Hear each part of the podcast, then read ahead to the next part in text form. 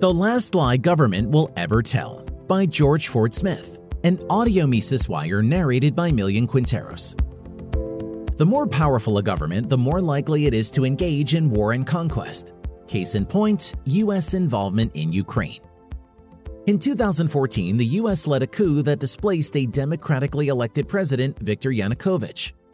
In November two thousand thirteen, Yanukovych rejected a major economic deal he had been negotiating with the E U and decided to accept a fifteen billion dollars Russian counteroffer instead. That decision gave rise to anti-government demonstrations that escalated over the following three months. Instead of waiting around for the next election, Yanukovych fled to Russia on February twenty-second, two thousand fourteen. The new government in Kiev was pro-Western and anti-Russian to the core, and it contained four high-ranking members who could legitimately be labeled neo-fascists. It was clear that Washington backed the coup. U S Assistant Secretary of State Victoria Nuland and Republican Senator John McCain participated in anti-government demonstrations. As a leaked telephone recording revealed, Nuland had advocated regime change and wanted the Ukrainian politician Arseniy Yatsenyuk to become prime minister in the new government, which he did.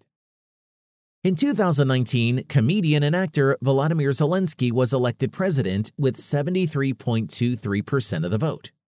In spite of the media's love affair with Zelensky, portraying him as something equivalent to a reincarnation of Winston Churchill and Mother Teresa, the Ukraine government remains one of the most corrupt on the planet.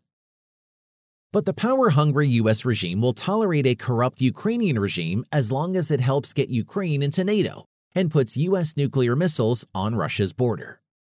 Turns out Russia doesn't like that idea, so President Putin invaded Ukraine a year ago to put a stop to it.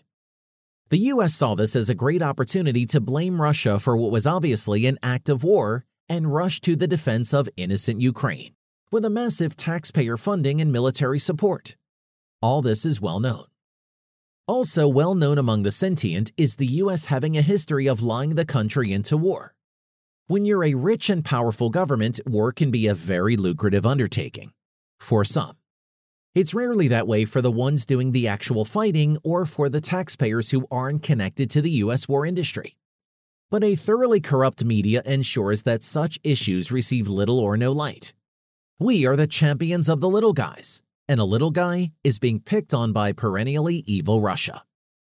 People are beginning to wake up to the lies and censorship surrounding COVID and its treatments. So why should they believe any government pronouncement, including the ones involving Ukraine and its enemy?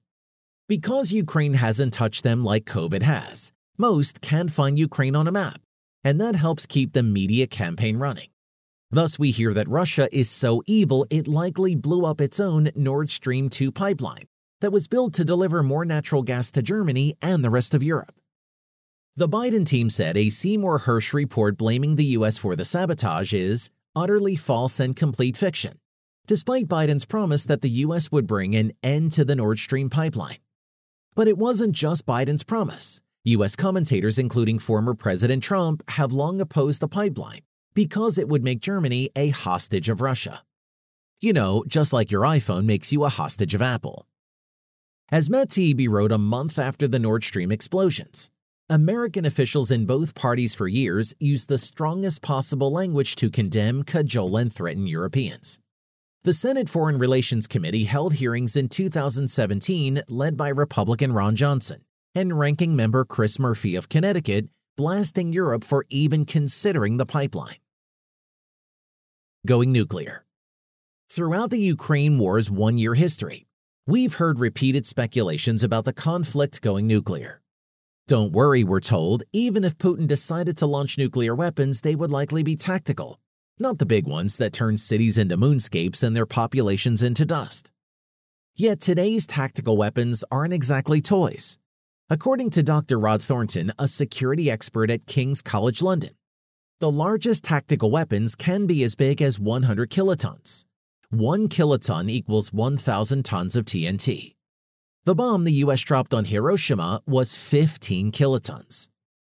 Furthermore, last May, Russian state T V presented a simulation of nuclear attacks on the U K and Ireland using a Poseidon nuclear underwater drone, that could cause a tsunami that would plunge the British Isles into the depths of the sea and turn them into a radioactive desert. On many fronts, Putin is under pressure, Thornton says. The more desperate Putin becomes, the more he's pushed on the back foot, the more likely it becomes that a nuclear weapon is used. He floated Snake Island, a Black Sea outpost taken by Russia early in the war that has since been retaken and become a symbol of Ukrainian resistance, as a target Putin could have in mind. In a feeble attempt to threaten Putin, NATO Secretary General Jens Stoltenberg warned of severe consequences for Russia if it uses nuclear weapons in Ukraine, echoing private warnings of catastrophic consequences from Washington. Adding an exclamation point to the matter, Putin said he is not bluffing. Amid the talk of Putin going nuclear is the absence of any talk of the U S striking first and blaming it on Putin. Given U S aggression so far and its belief it would come out on top in a nuclear war, plus Biden's determination to support Ukraine as long as it takes, such a scenario is more than a possibility.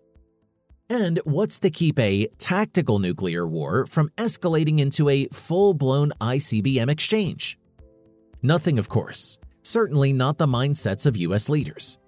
It would be overtones of Nord Stream with global annihilation added. And the lies from all governments would finally be silenced.